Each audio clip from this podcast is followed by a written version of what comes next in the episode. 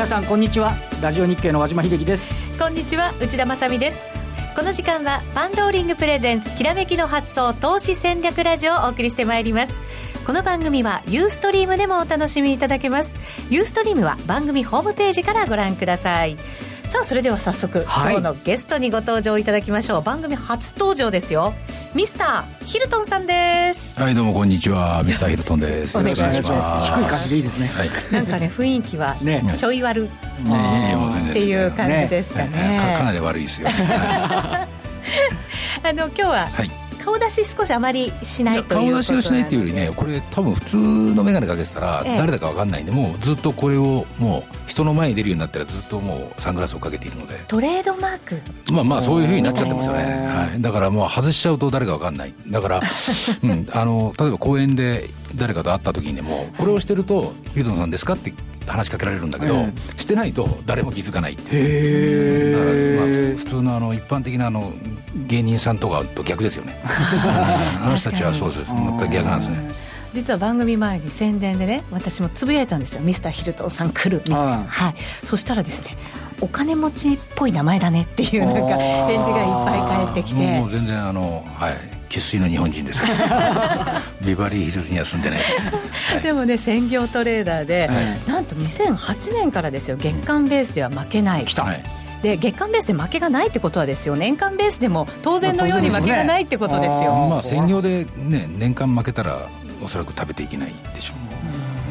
でもなかなかねそれが難しかったりするっていう、でもまあそれはすごくたくさん食べられるかちょっとしか食べられないっていうその違いはあるけどあの、ね、負けたらダメですよね専業はねそうですね、うんうん、なんかね風格と自信がこう横から漂ってくるんですよね、ね、空気感が違いますねなんかね、はい、やっぱりね、はい、投資家にはその勝つための心理も大事だし、うん、テクニックも大事だし今日はその2つを伺っていきたいと思います、はい、はい、ラジオ番組の中ではその心理面を中心に、そしてユーストリームの限定配信ではテクニック面を中心に伺っていきたいと思います、よろしくお願いいたします、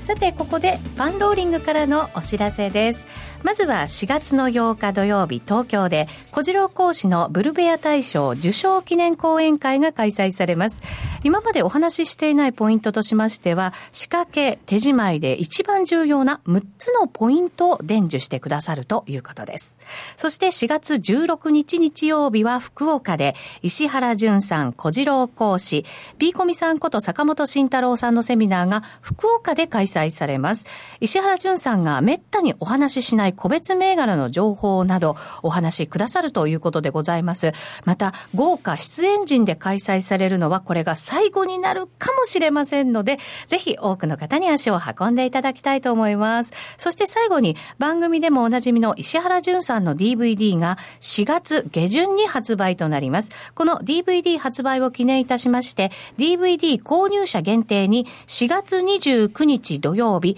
DVD 出版記念講演会が開催されます。えー、DVD やセミナーの詳細は近日中に公開しますので、ぜひお聞き逃しないようにご注意ください。えー、人気の相場で道を開く第3弾で、順張りでどう利益を取るのかを解説してくださいます。詳細やお申し込みについては番組ホームページをご覧ください。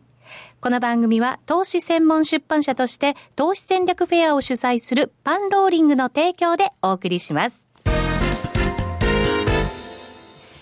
さあ、それではまずは和島記者に今日の相場について伺っていきましょう。まずは日経平均217円28銭高、19,202円87銭で終わっています。ほぼ今日の高値で引けた格好ですね。そうですね。あの、昨日の分はキャッチアップはしきれてないんですけど、はい、あの、昨日の東京市場っていうのはすごく、なんて言いますかね、緊張したっていうか、あの、為替が110円台の前半ぐらいまで来ちゃって。割れるんじゃないかぐらいまで来ましたもんね。で、ね、あの、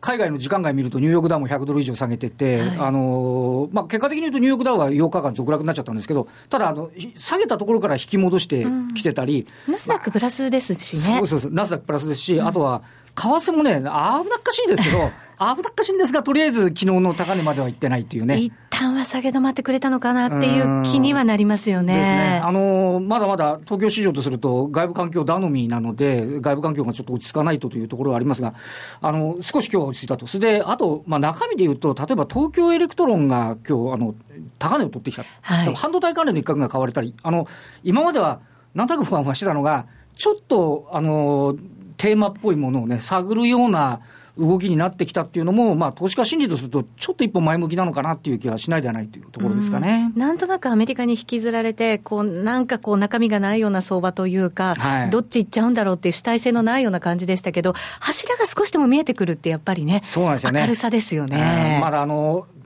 ただ日経平均で75日線が1万9247円、あの先週のね、大幅安のところで割り込んで、えー、これをまだ回復できてないというね、トレンドとするとまだちょっと微妙なんですけど、まあ、とりあえず今日一日を考えると、とりあえず止まってくれてよかったかなっていう感じはしますよね。うん、そうですね、はい、これからの配当値とかね、ありますからね。これ、明日があのざっとあのほっとくと130円ぐらい落ちますから、130円。あの、はい、先物との差見ますとね、だから、即日目ならないと、ちょっとね、このあたりも、まあ、テクニカル要因でありますけどね、ちょっと心配なところではあるというところですね。そ、ね、こが重しにならないようになんとか、ね、ね、はい、即日埋めちゃってくれりゃいいなと思いますけどね。はい。この後はゲストインタビューです。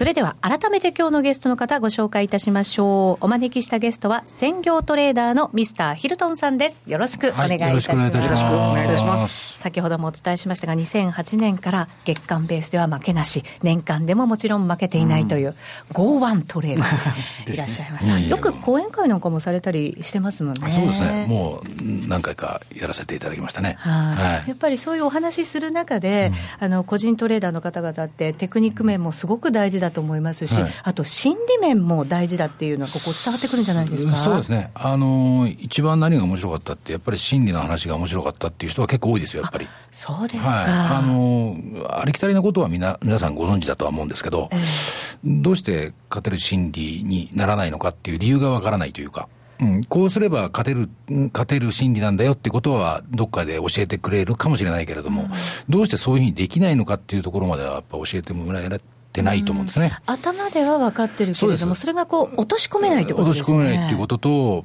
その、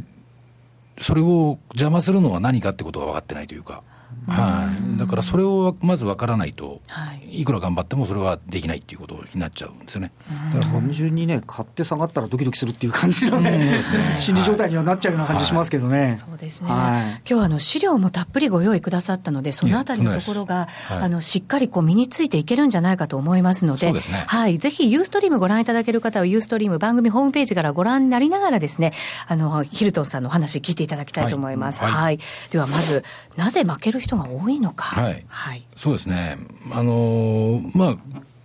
売りと買いしかないわけなんで、まあ、大体勝率的には50%あってもおかしくないような気がするんですけど、はい、まあ確かにそうかもしれないですよね。あの、買ったら、上がるか下がるか、売ったら上がるか下がるかなんで、まあそうやって考えると一見2分の1で勝てそうな気がする。で、えー、うまくいったときに利益を伸ばして、ダメなときに損切りを早くすれば絶対勝てるじゃないかと。うん、大体の人にそういうふうに言われるんですよ。でね、でも確かにそれはそうなんですけど、ただそれをこう、上手にできない、その、邪魔するものっていうのがやっぱ出てくるんですね。はい、うん。だからそれを、まずそれがどういうふうに人間のその投資の場合のその心理のメカニズムっていうのがどういうふうになってるかっていうことを、まず知って、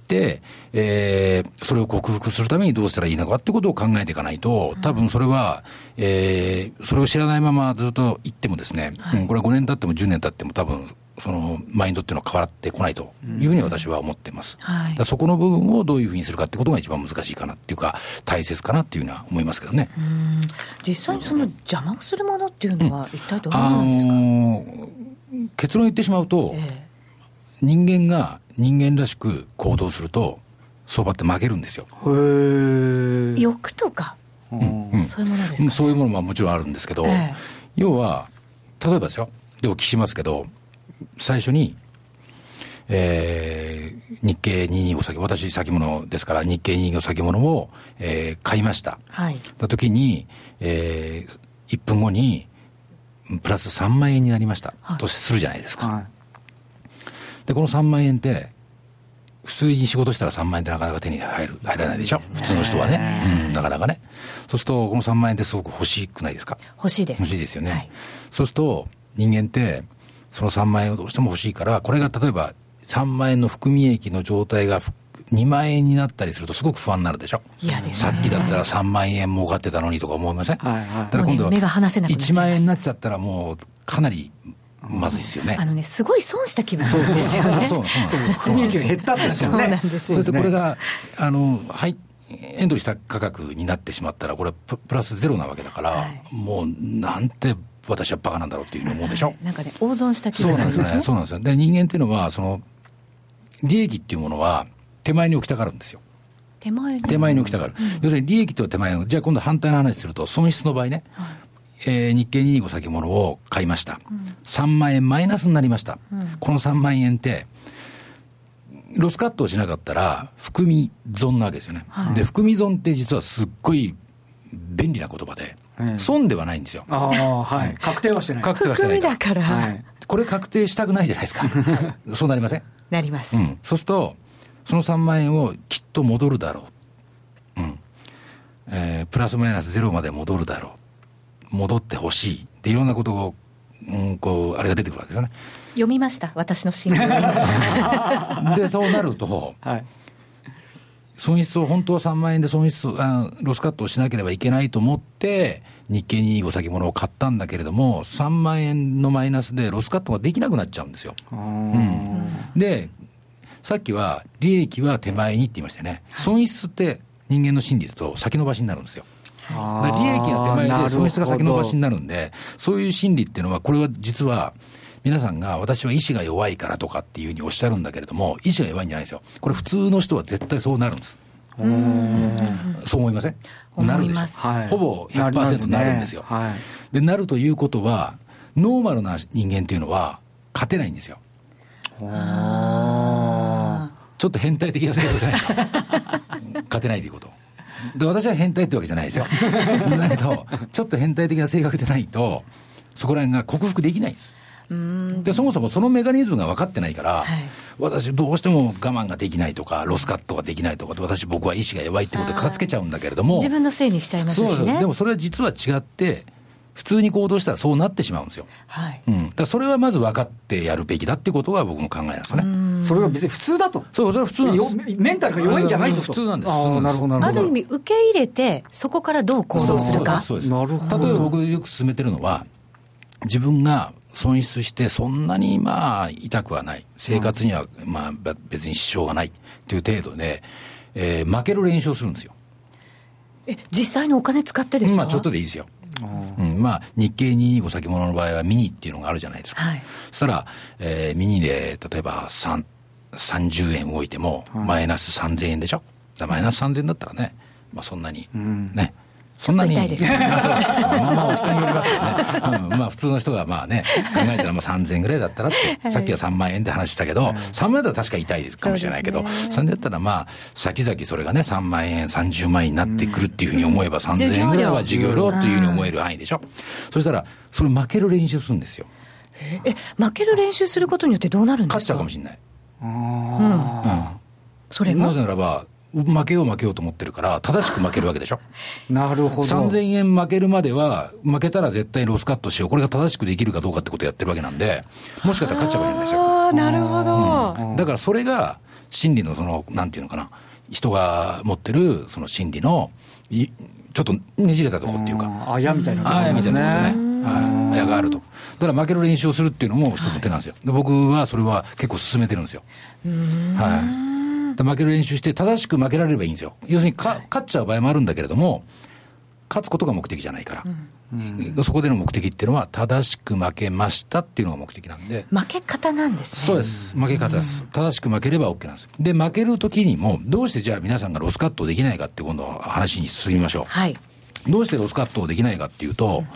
うん、あのー、ロスカットをしていいところでロスカットをするという、要は、最初に例えば1万9500円で買いましょうとかって思うじゃないですか。はい、日経2お先物1枚買いましょうって時に、えー、ごめんなさい。1万9500円だったら、あ、ダメだな。えっ、ー、と、1万、例えばね、1万6720円。はい、ちょっと半端なんだけど、はい、1万6720円で、売りポジションを取りましたっていう時に、はい、うん、どうなるかという時に、例えば30円のロスカットにするとしますよね。はい、そうすると、売ってるわけだから、うん、1万6720円で売ったら、ロスカットいく,、いくつになりますか ?750 円のところですよね。750円のロスカットになりますね。はい、で、750円でロスカットしていいかって話なんですよ。うん、で、僕の中では、1万6750円でロスカットする人は相場勝てないんですよ。まあまあちょっと言い過ぎかもしれないですけど、うん、どうしてかというと、はい、1万6750円という価格の意味が分かってないから。1万6750円っていうのは、まあ、オプションやってる方だったらお分かりになると思うんですけど、オプションの行使価格になりますよね。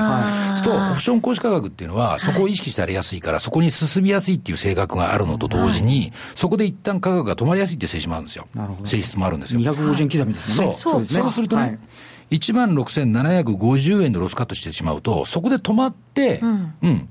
上に行ったものが750円で止まって、そこからまた下げる可能性があるわけじゃないですか。はい、となると、理にかなったロスカットはどこになる、どこになるかっていうと、1万6760円になるわけです。なるほど。上ですね。うん、とということは、この人は30円のロスカットをする人は、1万6720円で売っちゃいけないってことなんですよ。わかりますね。はい。で、30円のロスカットが1万6706 60円でロスカットをするためには、1万6730円で少なくとも、うん、うん、売らないと、はい、この人は、えー、正しいロスカットにはならない。あまあ、正しいというのは私の中での正しいという考え方なんですけど、うんはい、だから、ロスカットをするときに、どこでロスカットをするかということを考えて、買うなり売るなりすれば、そこまで来たから、あこれ以上いったら危ないなと思うから切れるわけですよね。うん、だからそれをまず逆算して僕はいつも考えているんですね。いつもなんか入り口ばっかりこうチャートとか見て、どこで入る、今入る？ほとんどの場合そうだと思いますよ。そこばっかり重要なんですけど。出口を考えておくっていうことですよね。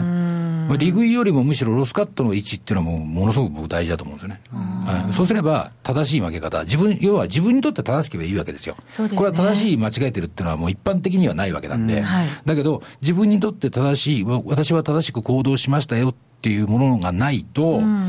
続けられないですよね。うん、うん、結局、不安ばっかり出ちゃう、不安ばっかり出てしまう。だけど、ここが正しいロスカットは自分にとって正しいところだよってことが分かっていれば、それは切れるはずなんですよね。でそれは正しく負けましたってことなんで、そういう人は、上手になるんじゃないですか？あ同じことを、だからロスカットを、もしやらなきゃいけない場面が来たとき、その時もまた正しく切れますよね、はい、正しく切らないとだめということですね。だから根拠のあるところでやりましょう。例えば直近の高値でロスカットしたらだめなんですよ。直近の高値というのは一回直近の高値で止まってダブルトップになる可能性がある。これは冷やしで見てもそうですよね。そこら辺で一回ダブルトップになりそうになるから、やっぱりそれを超えてきたら売る場合はね、ロスカット。ダブルボトムになる可能性があるから、それを超えてきたらロスカット買う場合はね。買う場合はね。はいそういうものをやっぱり考えてやっていくと、正しいロスカット、自分にとって正しいロスカットっていうのができるから、はい、私はあのそういう、まあ、初心者の方、特にね、そういう訓練をされるべきじゃないかなというふうに思います、正しいから次はっていうふうに前向きになれてる、まあ、おっしゃる通りです、おっしゃる通りです、ね、要するに先に続けることができるということです。要はあの、生き残ることが、えー、要は相場は大事だってよく言いますよね。はい、でも生き残るためには何が大事かって言ったら、やっぱり生き残っていくことによって、いろんな、えー、メソッドとか経験値っていうのがつくから、だから生き残りなさいっていうことであって、やっぱりそこでお金を全部減らしてはいけないということですよね。はい、でも、先に進まないことには、でもトレードってしないと負けないわけですよ。しないと負けないの。はい、だから、負けない、100%負けないメソッドっていうのはあるわけですよ。要はやらない。やらない。ね。だけど、やらないと勝てないわけですよ。はい、うん。だけど、続けるためには、根拠のあるロスカットっていうものをしていかなきゃいけないっていうことですよね。一回一回意味のあるトレードを、だから私たちは経験として積んでいかなきゃいけないですね。あの、それ、まさしくその通りだと思いますね。おっしゃる通りだと思いますね。結構なんかいい加減に入ってね、うん、で、あーって慌てて飛び出るみたいな。そう、だから慌てちゃうから、どこで切ったらいいかわからないから、ロスカットを躊躇しちゃうっていうか。はい、躊躇したら、さあのささっきのポイントをね、超えてガーッといっちゃうっていう可能性があるわけですよね。そうですね。だから自分にとって正しいというところをまずポジションを作っておくんですね。はい、ここに来たらやめときましょうというポジションを作って、うん、仕掛けていった方が、あの先につながるトレードになりますね、少なくともね。確かに、うん、こう、そうやって損切りもうまくできるようになって、はい、じゃあ、利確をっていうふうに考えるじゃないですか。はいはい、利確はさっき言ったように、えー、あれですよね。手前に置きたくなる、んですよね。そこがすごく難しいところなんですよね。だから利確なんかもポイントを使うべきだと思うんですよ。あそうですか例えば700、700、さっきの話だと1万6750円下で買った場合、750円止まられる可能性がありますよね。はい、止まられる可能性があるんだったら、利食いをするんだったら、少なくとも750より手前で利食っときたいから、うん、750までの距離があるところで買っていった方がいいですよね。例えば740円で買っちゃうと、750円で止まられちゃうと、利食いができないじゃないですか。そうですね。そう、だからその反対で、負け、あの、ロスカットと全く考え方同じで、うん、今度反対ですよね、要はね。750円で止まられちゃうかもしれないから、じゃあ少なくとも720円ぐらいで買っとこうかなとか、っていうふうに考えれば、750で止まられても、まあ、いくらかは利食いができるということですよね。だから、うん、あのロスカットも利食いもやっぱりポイントっていうのを見ながら私はやっていく節目とかねポイントとかでそのポイントがいろいろまあありますよということなんだけどそれをやっぱり把握して、えー、きちっとどこに何どういうポイントがあるとか、はい、うん、例えば、えー、また後で話すかもしれないですけど窓が窓ってわかります？窓ってポンと開けてギャップですよね。そうギャップですね。あのギャップがありますよね。でギャップって割とこう近くに近づいたら割と埋めに行きやすいじゃないですか。はい、よくなんか、埋めない窓はないみたいな言い方しますよね。基本的には埋めるんですよ。うん、で、ギャップの中の動きってどういう動きになるかって言ったら、やっぱ早いんですよね。要するにそこで抵抗勢力がないから、そこ空いちゃってるわけだから、どんどん上がってそうだからそこの間っていうのは動きがいいっていうふうに私の中の概念ではある。うん、ということは、窓を知らないと、窓のちょっと入ったところでリグっちゃうとかってなっちゃうじゃないですか。もったいない。もったいない。だから窓を埋めるまで持ってたら、知ってて、知ってたら窓を埋めるまで頑張れるから、その間リグイが、利益の幅が大きく取れるとか、っていうことになるんで、そういうことも全部準備して、トレードはするべきだというふうに私は考えてますけどね。はい、でもこう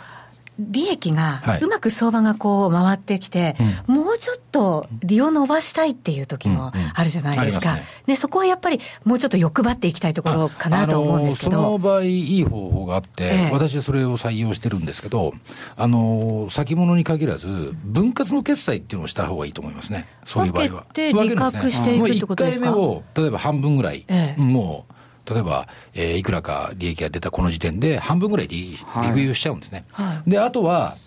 も残りが、うん、どうね。要は自分の仕掛けたところまで来てしまったら全部降りちゃう。でもまあでも逆に利益のがまだ伸びていくようだったら、はい、次をまたそのうちの半分をまたリグっちゃう。また残す、どんどん残していくんですね、ちょっとずつ。そうすると後悔しなくていいですもんね。そうすると、ある程度までいけいくと、うん、まあまあそこそこの利益にはなるんですね。はい、だからそういうふうにするのは、これも実は真理なんですよ。うん、これはあの利食いのテクニックというよりも真理で、要は利益を手前に置きたがるから、そういう人は、一全部を先まで伸ばすって難しいじゃないですか。基本的に人間無理なんだよ、それは。ドキドキしちゃいますもんね。だから半分とりあえずやっといて安心したいんですよ。手元に一番とりあえず今日これで負けないなって人なんですよ。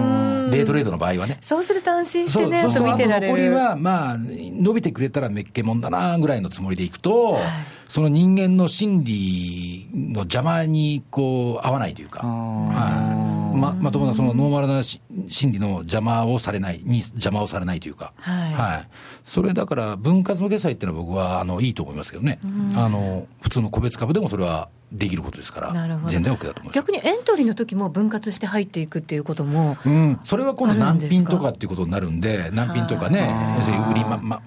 の乗せとかってよく言いますけど、僕はそれは基本的にはしないですけど、でもね、あのそれも考えだと思いますよ、あの決してそれが悪いというわけじゃなくて、難品とかも悪いってわけじゃなくて、まあ、どっちかどっちかだよなって思ったときに、とりあえず上の方で買いを入っといて、でもここは割ってこないだろうって、もしここまで来たら、もうちょっと下で買おうって、これはありだと思います。だから難品が必ずしも悪いってことじゃなくて、あの、闇雲に難品するのは悪いですよ。さものすごく下がったから、もう、いや、薄めちゃえみたいな、薄めちゃえみたいな。それでね、助かる時もあるんですけどね。だからそれ、助かっちゃうからいけないんですよ。あ 助かんない方がいいんですよね。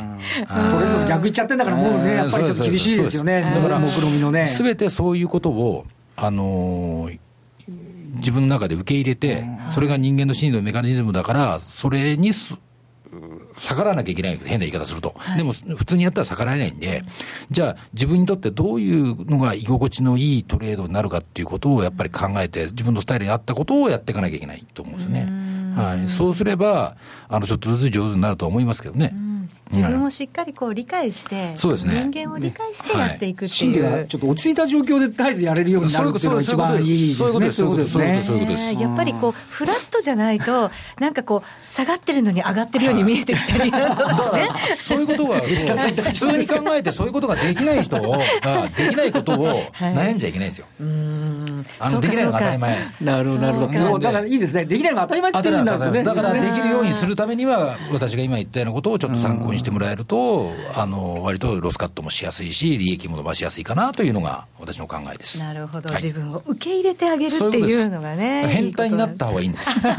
ある意味。そこをまた気持ちいいと思えるようになったらね、なんかいいのかもしれないですね。すねさて、えー、人気のヒルトンさんがですね、ついに電子ブックを出版されるということなんですね。えっ、と、月間ベースではもう2008年から負けなしという、はい、えー、テクニックや心理を余すことなく解説したその電子ブックとなっていますので、少しでもトレーダーの方にですね、あの、多くの方に聞いていただきたいと思います。成長したいと思ってらっしゃる方には、ぜひこちらお読みいただきたいなと思います。はい、まってるんで。あ、そうですか、はい、あの、いいと思いますよ。はい。そして今ならですね、お買い上げの方に、えー、今日この後ですね、解説をしていただく、サポレジ表、はいっていうのがあるんですね。サポートレジスタンスですね。はい。これを1か月分、サービス、すごい、どんどん差し上げちゃうんです普通に使っ作ったら大変ですよ。大変ですか。1日、そう、1時間近くかかるかな。高価じゃないですか、きっとお金に変えたら。ね、ですよね。えこのサポレジ表を1か月サービスいたしますので、ぜひこちらもですね、お早めにお申し込みいただきたいと思います。詳しくは番組ホームページをご覧いただきたいと思います。この後ですね、そのサポレジ表を含めた、はい、ヒルトンさんのあのテクニック